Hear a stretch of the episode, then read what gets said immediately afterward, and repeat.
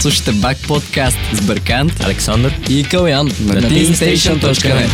Здравейте, аз съм Бъркант от Бак подкаст и това е втори епизод на моя литературен подкаст.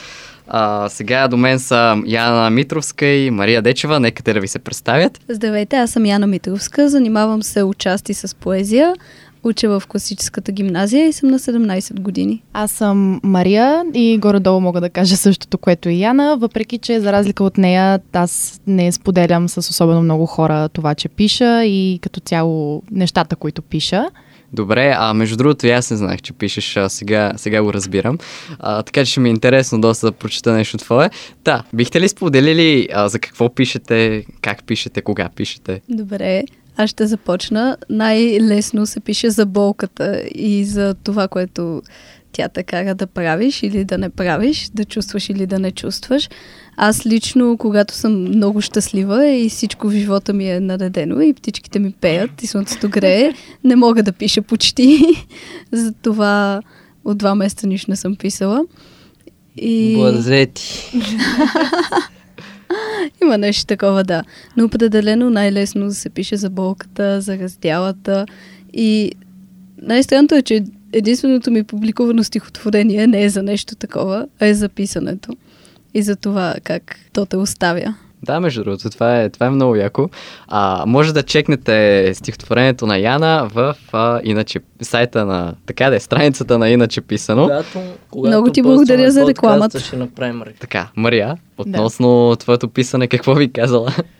Ами, аз пиша вдъхновено от а, най-вече хора, но и събития също така. Ако някой път нещо ми е оставило много силен отпечатък върху съзнанието и сърцето, като цяло винаги искам да го изразя по някакъв начин, за да го запомня по възможно най-добрия начин а, и най-ясно и да не забравя хубавите неща, които въпросното събитие или човек са ме накарали да почувствам. Може ли аз? Да, Хостите говори. мои. Така, аз винаги много съм се чудил, понеже любовна лирика не съм писал, как протича? И тебе те питам, брат, не знам дали изписал любовна лирика, не знам и вие Писал дали е, писал е. писали. Верно, добре. Как протича целият този процес, защото всички там любовни лирици казват, той идва от небето, пада ти, влюбваш се и зак, зак, зак. Даже един от любимите ми поети, Радой Ралин, каза, че който е... Не, това е на Валери Петров, един от другите ми любими поети, който каза, че който е срещнал любовта,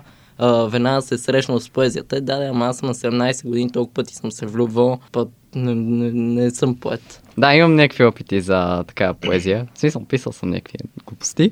Да, а, мога да кажа, че ако по принцип пишеш, то а, особено любовната лирика, то ти идват просто отвътре в един момент, просто ти се насъбира и трябва, трябва да го напишеш. Нали, наистина идва от небето, бих казал аз. Абсолютно съм съгласна. Плюс това, когато ти не можеш да не го напишеш, според мен тогава си се приел вече като поет. Аз съм съгласна и с двама ви, но а, честно казано при мен понякога съм писала неща, не, нали да, преди малко казах, че съм писала вдъхновено от събития и от хора, но има моменти, в които просто съм наблюдавала нечии чужди реакции, нечии чужди състояния в определени моменти и по някакъв начин те са ме вдъхновили, затова не винаги нещата, които съм писала или нещата, които съм си мислила да напиша, не винаги са вдъхновени конкретно от мен или от нещо лично, което ми се е случило. А, за това също, то не винаги е пуснато от небето. Понякога просто го, дори го виждаш в а, някого други го. Задължително ли е за да пишеш любовна лирика си влюбен в момента? Какво ще кажете? момента, не, Може би в момента не, но според мен трябва да имаш някакъв експириенс. Си го кажем на чист български. Защото иначе не знам на какво би карал. Може, може да е няк- някакво моментно съзерцание на нещо. Да, но това любовна лирика ли е или Е, нещо може да друго? се превърне и в любовна ри- лирика, защо не? Например, виждаш а, някого, например. А, добре, това ще прозвучи леко странно, някакси, може би, клиширано, но, а, примерно, просто си се разхождаш и виждаш някого точно на фона на залеза и този човек изглежда толкова добре на този залез, че ти буквално се влюбваш за е така 10 секунди, 10-20 секунди и просто идва да напишеш нещо. Да, но това е по-скоро не толкова влюбване нали, седно в човека или Да, в да, не е момента, а е по-скоро в... Да, да, да, но е по-скоро в самото вдъхновение, което оставя след себе си тази гледка по някакъв начин. Дори да пишеш любовна лирика, но да не си влюбен в момента, пак а, има една нишка на любов просто в, в, в своето собствено вдъхновение. Обаче най-големия парадокс тук е, че много хора пишат за любов, да не кажа всеки пише за любов. Дори а, Буковски има а, така, един цитат, а, нали, който гласи, че човек, който не може да напише а, любов, един любовен разказ, не е истински писател или поет.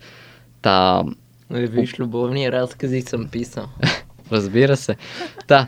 А, обаче парадокса е, че именно любовта е нещо, нещо, което не може да се опише на лист.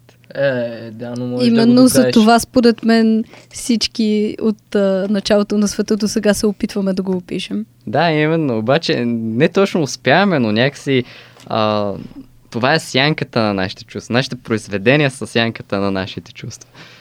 Цак- Защо да са сянка? В... Защото не може да са изцяло нашите чувства, тъй като те са в нас. Ние не може да ги скараме. Да, но може реално. да се опитаме да ги, да ги пренесем по някакъв начин на листа. Не случайно са всички изразни средства, всички метафори, всички хиперболи и абсолютно всичко, което, нали, епитетите, които използваш и глаголите дори, които използваш, всичко по някакъв начин е опит за предаване на, на чувствата и на емоциите, които имаш в себе си. Да, да, ти можеш много добре да предеш чувствата и емоциите си, обаче онова, което е над езика, винаги е мълчанието. Така че, да, не винаги успяваме да предадем нали, цялата любов, която имаме и ни... реално никой не успя да предаде цялата любов, която а, има така, която държи в себе си. Целта на любовната лирика не е да а, предаваш любовта си, а да я доказваш. Според По-скоро да я изразяваш. Да Да, изразяваш това е най-правилната дума. Плюс това, е, едно любовно стихотворение всеки си го интерпретира както иска, защото всеки го свързва с някакви неща, които са му се случили или не са му се случили. Да, дори не е необходимо да ги свързва дори с човек. Абсолютно и за това читателите, според мен, не обичат да им даваш всичко, защото по този начин, освен че им затваряш тази възможност да интерпретират нещата както искат и да ги свързват с техни моменти, ти им даваш всичко на куп и ги караш да се чувстват глупави, сякаш те не могат да открият истинския смисъл. Специално си гледаш телефона бърканте. Чакай, търси едно нещо. А, да, между другото, точно така е, тъй като, както ти каза, хората не обичат а, да им навираш пред очите разни неща. Те, Е, те обичат да хора. търсят смисъла. Е, да, има... А, дайте да си поговорим малко за това как пишем. Да, да, говорете. Така, аз ще започна. Аз а, никога не ми идва цяло стихотворение в главата, не знам дали на някого се случва. Винаги ли. ми идва една фразичка, аз я записвам в тефтерчето и когато имам време, Извинявай, че те довърши. Как гледате да ви върви риното, понеже и трината тук сте пишете? Смисъл две на две, докарваш си а, там един куплет с а, една и съща рима или римата трябва да не завършат на едни срички, ами трябва да се хване по особен начин чрез четене. Ами много зависи от стихотворението, което пише и в Е. какво настроение си. Да. абсолютно. И за мен най-важното е римите да не са банални и да не са мечка-клечка, защото това са нещата, за които всички се сещат и мен това някакси ме отвръщава, когато видя някакви такива елементарни рими. Имам чувството, че човека, който го е писал, не се е постарал достатъчно, не му е дошло достатъчно вдъхновение или нещо такова. И затова винаги се старая моите рими да са някакви неочаквани. Пък това как са разположени вече. Проблемът е, че тези неочаквани рими обикновенно не се усещат, не се усещат а, от нормалните читатели. Трябва да се зачетеш два или три пъти, за да усетиш рима. То в а, много голяма част от а, произведенията е така, че честно казвам, понеже поезията е много по-лична от прозата и доста по-трудно можеш да вникнеш в а, думите на човека, просто защото той си го е написал по негов си начин и по такъв начин, че той да си се разбере, той да изрази себе си, а пък не винаги можеш да разбираш всички около теб. Така че, всъщност, без значение дали е в Рими или не, пак за да можеш да вникнеш, трябва да си го препрочетеш няколко пъти, за да, да разбереш за какво всъщност и да реч. Абсолютно. Плюс това, Римата е нещо странно и до някъде вече в нашия постмодерен свят се приема не толкова на сърце, колкото Да, аз примерно не пиша в. Рими. Да, също аз имам няколко стихотворения в Рими, всичко останало ми е бял стих. Да, обаче в най- най- най-запомнящите се произведения просто се усеща ритъм още в началото, римата и така нататък. Тоест, а, това са произведенията, които а, веднага ги запомняш, нали, след първото прочитане око са хубави, разбира се. Да, те не случайно и а, биват изучавани и са познати на всички, нали, дали по цял свят или само тук, ако са конкретно на български поети и поетеси, но те точно заради това са, имат такова влияние, докато ние сме далеч все още от това така или иначе, затова има време да се развиваш. Да. Да. Да, да, тъй като майсторството на един поет нали, се забелязва, когато той вече е усъвършенствал ритъма и римата. Просто успява да си играе така с езика, че някак успяваш да забележиш стила му още с ритъма, нали, на самото стихотворение, което четеш или поема. Да, извинявай, че ще те оборя, обаче а, в белия стих има ритъм, в свободния няма. И това е някаква граница, която е да се направи още сега, за да знаем нали, за какво си говорим. Белия стих всъщност има ритъм, но няма рима. Докато свободния стих вече може да правиш каквото искаш и звучи повече като някоя... Изброяване. Да, точно, Сякаш. като Да, да, някакво изброяване. Е, това не е много окей, тъй като... А, ми да, не е окей. Започна се. Да, да, тук Винаги ще... се започва с Беркант. Говорим, а, да, на чист български а, и спорим на чист български. Тъй, че, Винаги. а, така, забравих какво ще я кажа.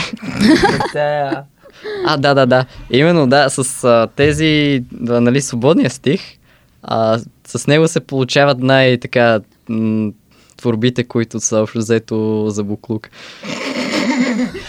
Е, Не, няма, няма, не, не, не, няма творби за буклук. Има, Смисъл, има, има творби Това за е тази буклук. вярно. генерализация. Няма творби за буклук Берканте, защото а, това, което е буклук за тебе, може да е нещо много красиво за този човек. Плюс това не е задължително всички да ти харесват стиховете, не е задължително дори един човек да ги харесва. Важното е ти да го харесаш, ти да изразиш това, което ти искаш да изразиш. И да не се срамуваш от това, което си написал. Т.е. да не го, не го криеш. Нали? Едно е да го споделиш с мнозинство нали, от хора, голяма аудитория. Съвсем различно е вече ти да не се срамуваш просто от него и причината да не го споделяш да, да не е това, че не си сигурен в себе си, ами просто защото не си сигурен, че искаш всички да те видят, да видят тази твоя страна. И тук Абсолютно. идва нещо друго. Чакай, Янчика, извиняй. Чакам. А, ако ти се рамуваш от творбата си, обаче и харесва на, и им харесва на другите, тая творба за Букука ли е Берканте? Ами това е нещо нормално, примерно, ар, нали, артиста или там поета да се срамува от а, творбата си, но останалите да я харесат, ако е нещо много добро. Обаче трябва да направим все пак някаква разлика между качествена и некачествена литература. Между качествена поезия и некачествена. Разбира се, то има некачествена поезия, но това не значи, че творбите са за булкулка, защото според мен всичко е много 50-50 тук. Пак да. много Да, чист защото за всяка, за, за абсолютно всичко си има аудитория, каквото и да си говорим, наистина за всяко, за всяка издадена книга, за всяко видео, всеки филм, абсолютно за всичко си има аудитория, защото ако нямаше аудитория за това нещо, то нямаше да види бял свят така или иначе. Да, а Мисля. аз ще ви дам един личен пример. Имах едно стихотворение за снега в Исландия и как там възрастните хора си лягат в снега и умират и е прието. И го бях пратила на един редактор, защото тогава беше по време на курса. И той ми каза, че е ужасно, че е банално, клиширано, не му харесва, не струва общо взето. И аз така си го поза... оставих, не го редактирах дори. И вчера ми писа един човек от иначе писано, за да ми публикуват второ стихотворение и ме накара да му изпратя 10 на 15. И аз му изпратих и той ми каза, че особено едно му е харесало и то беше точно това и сега мисля, че него ще публикуват. Така че всичко е много на това какъв човек си. Да, както най-много обичаме да казваме, всичко е относително просто. Да. Е, Не, не баш относително, но си има своите относителни така а, моменти. Беше шега спокойно. Да. Да си довършим темата, която калата прекъсна записането. Аз тръгвам от ед- един стих, Помните още ужас. Всичко помним. Да, аз тръгвам от някакъв специфичен израз, може да е дори някаква дума, записвам си и от нея почвам да пиша. И това, което правя е първо си го пиша в тефтера. Когато реша, че ми харесва, което е след месец-два, си го пиша на компютъра, защото когато го видиш с твоя почерк, психологически нали, погледнато е много по-вероятно да си го хареш, отколкото като го видиш на компютър. Защото като го видиш на компютър, той е един просто напечатан текст. И първо, че повече ти изглежда като стихотворение от книга, което повече можеш да съдиш. И второ, вече не е толкова твое. И според мен е много важно точно този баланс. Първо да си го напишеш нали, на хартия с твоя почерк, за да го усетиш един вид. И след това, когато решиш, че от това ще става нещо, ще го редактираш и така нататък, да го напишеш на компютър, за да видиш всички грешки баналности, в които попадаме, искаме или не. Ти как пишеш, Мария? Ами, ние това нещо също сме го правили с тебе. Примерно ти си ми подавала някоя дума или някое mm-hmm. словосъчетание и оттам... А... Почваме. И оттам почваме да, да, да пишем и да се опитваме да пишем и така нататък. Да.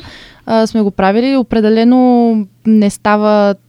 Нищо не става тук така, просто не се пише за 15 минути, примерно имаш да напишеш едно стихотворение или нещо такова. Просто не, не се случват така нещата, понякога трябва наистина много време. Или харесало ти е нещо, което някой е казал, прозвучало ти е добре, прозвучало ти е по някакъв начин романтично и нещо, по което можеш да пишеш и пак, нали, точно както ти каза, записваш си го и после вече, когато ти дойде вдъхновението за това нещо или намериш правилните думи да се изразиш, тогава го пишеш, без значение колко време ще ти отнеме. Затова деца носете си тефтерчета в себе си. да, много е полезно. Може ли да, може ли да направя едно предложение за игра на учениците, ако им е скучно в часовете? Така, аз понеже седя до този индивид Беркант и... Аз те обичам. И понеже ни е много скучно в 90% от часовете, какво започваме? Аз му казвам, напиши едно изречение и почваме да редим а, така, рими. А, получава се отвратително, но е забавно, тъй че пройте, може да излезе някой шедьовър. Е, едва ли ще излезе някой шедьовър, обаче просто ще бъде забавно и може да се усъвършенствате. Днес си много негативен, държа да отбележа. Да, между другото. Обикновено си много по-така позитивен, изкрящ от положителна енергия. Какво се случва с тебе въобще? Нещо ние му влияем лошо според мен. Да, може би вие двете като сте заедно. Шегувам се, разбира се. Може да е защото е събота. Познавам, брат. Би ли прочел нещо на Вапцаров, така и така? Просто за душичката искам да ми мина нещо. Душичката. Е, така. Да, разбира се. А, Говорим си за поезия, аз искам да чуя Вапцаров или Афров. Добре, вижте. А, значи Вапцаров а, е едва ли не гения на българската а, така, Рима. Така. Ами Вапцаров е гения на българската Рима. И а, нали, тук а, мога да прочета песен за човека, нали, е така началните редове, а, тъй като там това е едно от най-силните му стихотворения и там най- най-вече се усеща неговата рима. И то започва така. Ние спориме двама с дама на тема човекът в новото време. А дамата сопната, знаете, тропа, нервира се, даже проплаква. Заливаме скални потоци от тропот и град от словесна атака. Когато го прочета, се сетих да ви попитам нещо. Има една нова вълна поети, които не искат да си принтират стихотворенията, не искат да ги издават, единственият начин по който ги свързват с публиката е чрез четения. И за тях това как прочетеш едно стихотворение, било то и слабо, е много по-важно за самата интерпретация, отколкото думите. И ми е интересно вие двамата какво мислите за това. Ами, между другото, а, това е и при разказите нали, на тези четенията. Все пак важно е да напишеш нещо смислено, нали? А обаче по-важно е как а, четеш нали, пое, поемата или разказа.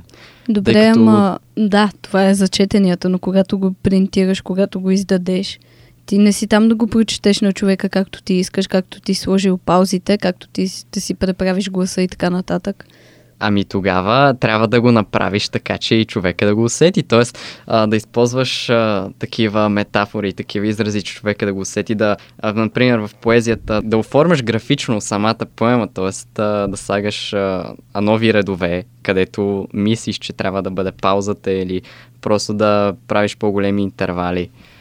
Може да те прекъсна тактично и да ти кажа, че а, като цяло това, което Яна описа тук, ще е абсолютно простотия и хората, това реално погледнато е за лична употреба, съжалявам.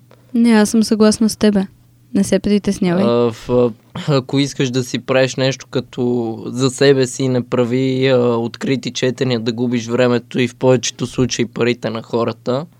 Защото реално погледнато ти като го четеш само веднъж от себе си за другите, те ще го разберат така както ти искаш да го, да го разберат. А това е глупо, защото целта на литературата е ти да си го интерпретираш по свой собствен начин. Да, но въпреки всичко това да някой да чете нещо пред аудитория винаги предава много повече чувственост и много повече емоция на, на, на цялата публика и като цяло сякаш в въпросната зала или там мястото, където се чете.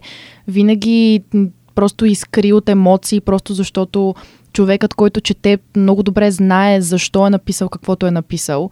И може да, го, да се опита да го предаде на публиката, но не да го налага, като нали, едва ли не разберете го така и само така, но пък може да се опита да го предаде по начин, по който те пак да могат да се го интерпретират по техен си начин, но да видят а, да видят и това, което той има предвид, за да го разберат всъщност. Поезията като цяло е... Тя е създадена за рецитиране. Така е, а и когато някой чете пред теб е много, наистина много хубаво да видиш, когато той се разчувства на места, когато му се насълзят очите. Защото когато бях на премиерата на новата книга на Иван Ладжев, ти не престана новина, докато той четеше, гласа му се разтепели, очите му се насълзиха едва ли не. И така предаде това стихотворение, че аз втори път не можах да го прочита по начин, по който аз искам да го прочита, защото през цялото време си мислих за това, което той направи на представянето. Ето това е лошото. Виждаш ли? Не, то не е лошо, не, според а... мен. Да, аз винаги съм бил с едно на ум за тези публични, публични а, четения и така нататък. Защото реално погледнато, първият прочит, който не си чул като не е твоя, той ти влияе постоянно по някакъв начин. Е, не винаги. Сега ти в крайна сметка не можеш да запомниш нещо мотамо, както е било, когато си го чул за първи път. Нали, сега тя примерно се нали, запомнила е, че му се е разтреперил гласа, че, се е насъл... че са му се насълзили очите и така нататък.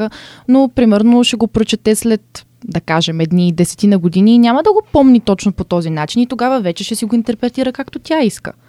Да, затова книгите с поезия винаги трябва да се четат по няколко да.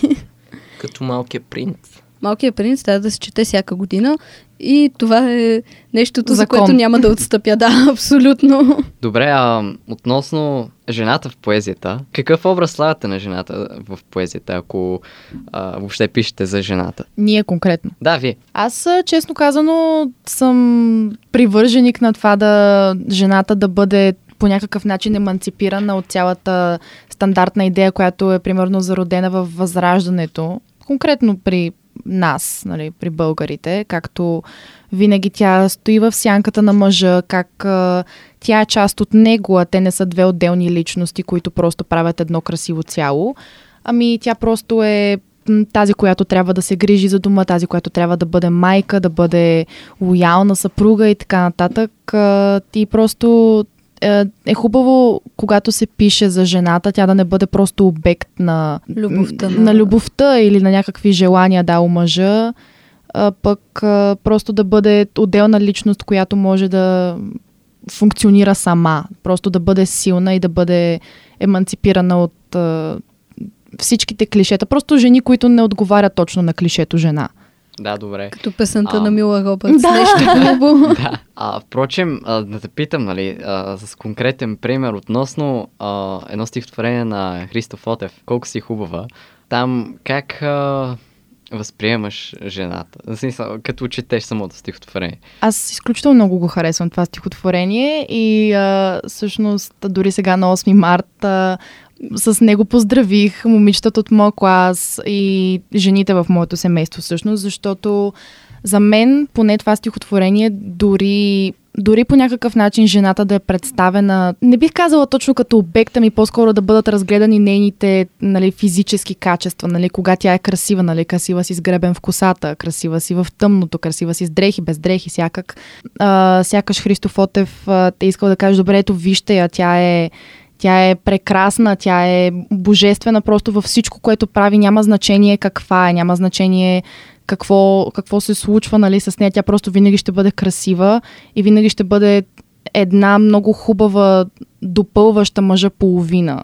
Нали, винаги те ще бъдат просто, ще бъдат две половини на едно цяло, но могат да съществуват, честно казано, и отделно. И, и това е привлекателно в една жена, всъщност тя да може да е без теб и да може да е красива и да е уверена, без ти да трябва да й казваш, че е красива, да. защото според мен, когато се стигне до там, че да почнеш нали, да си търсиш постоянно от когото и да е било такива комплименти, за да живееш на тях, си изграждаш едно чувство за някаква увереност, която според мен е фалшива. Да, ти си зависим от това другите да те харесват и да, да ти казват, примерно, колко си прекрасна и колко си успешна и така нататък, но ако ти самата не го виждаш в себе си, това е просто празно. Да, и повече трябва да се говори за това и за фалшивата увереност.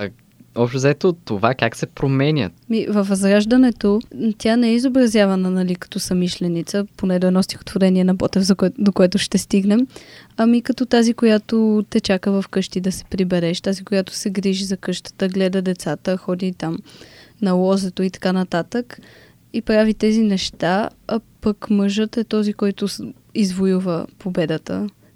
Той се бори за свободата, а жената трябва да го чака вкъщи, независимо какво се случва. И да бъде покорна и... Да, обаче все пак говорим за времена на постоянна война, едва ли не. Да, но просто аз лично не, че нещо от това, което казваме сега би променило това, което се е случвало преди, а, но просто според мен имало е жени, които които просто са били женския глас в патриархалното общество. Имало е такива жени със сигурност, но за тях е писано много по-малко и честно казано това по някакъв начин е повлияло в последствие на жената през годините и някак си може би е накарало да се чувства като нещо по-малко от това, което всъщност е. И да, може да се върнеш към стихотворението. Да, да в моето първо либе, Мотев, Ботевият текст заговаря на любимата, разпознавайки я като равностойна, като самишленица, а това е роля, която жената до сега не е заемала. И стихотворението събира любовта и смъртта, за да може още веднъж да открои личният избор на дедическият аз. И тук ще ви прочита едно цитатче.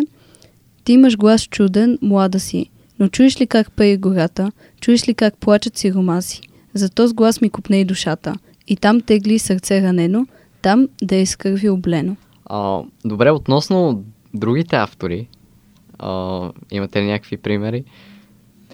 И примерно вече Багряна, която малко по-късно започва да по всякакъв начин да еманципира жената от а, всички клишета и тя трябва да бъде майка, трябва да бъде съпруга, трябва да си стои от тях, което тя не смята, че е така. Описала го е в а, а, стихотворението Куковица и всъщност е един вид първият опит за отделяне на жената от мъжа по някакъв начин и всъщност поставяне, дори не толкова отделяне, за да я постави по-високо и на пиедестал, ами за да я отдели и да ги сложи наравно, а, което пък е някакъв а, зачатък вече на феминизъм. И то всъщност това е феминизма. Тук калата ще спори след малко, усещам го. Не, на мен е писна спора за феминизъм. Но това е феминизма, не е ние да сме над мъжете, а ние да сме до мъжете. И разбира се, има някакви определени от природата роли, но феминизма не спори с тях. Никой не казва, че ние не трябва да раждаме. Именно, а пък и, а пък и всъщност аз абсолютно винаги, без значение, нали, че съм феминист и така нататък, никога няма да спра да подкрепям а, тезата, че всъщност една жена без мъж е нищо и един мъж без жена всъщност е нищо, защото те двамата заедно Пак дават, дават а, смисъл на абсолютно всичко. Те създават нов живот и подкрепят се заедно. Добре, а, относно, да, говорихме за феминизма. А, Какво мислите за женската поезия? Имам цитат, чакай. Разбира се. А, много често се употребява термина женска поезия, мъжка поезия. Да, И общо взето това не трябва да го има. Зависи, според мен е относително, както всичко е относително. А, имах един разговор с поетесата Аксиния Михайлова и тя ми каза, че а, всъщност на нея й харесва това, че пише женска поезия, защото тя е жена. Какво се очаква от нея да пише? И сега ще ви прочита един друг цитат на една друга българска поетеса. Казва се Елка Василева. И в едно интервю, когато я питат за въпроса за женската и мъжката поезия, тя отговаря. Границите днес са размити, но поезията сътворена от жена си личи. Не толкова заради изразните средства, а заради посланията, които се отправят, заради емоционалния заряд, заради, заради специфичното женско излъчване. Макар, че днесните поетеси са по-обгърнати на мъжките предизвикателства, винаги си личи женското. Получи се доста така философска дискусия на тема а, жените, ау, феминизъм, ау. По-скоро поетическа а, дискусия на, за по, поемите, т.е. за... Забравих как се каже. А, Се тая. Лайк и сабскрайб и оставаме нашите мили мадами да си кажат пожелания за вас, нашите скъпи слушатели. От нас лайк и сабскрайб. И ако не ви харесва, си гледате работата. Това може да го изтрием после. Не, няма. Аз искам да ви благодаря, че ни поканихте. Това беше много мило и се радваме, че бяхме тук и а, успяхме да говорим за нещо, от което смея да кажа, че разбираме и обичаме да говорим по тази тема с вас най-вече. Да. Аз искам също да ви благодаря и да ви кажа да ходите по-често на поетични представяния, да ходите по-често на театър и да си гледате кефа. И, и още едно такова а, леко послание от мен към нашите слушатели. А, бъдете нежни и откривайте поезията в себе си. Айде, чао. Ще ме прекъснеш ли пак? Чао! Добре.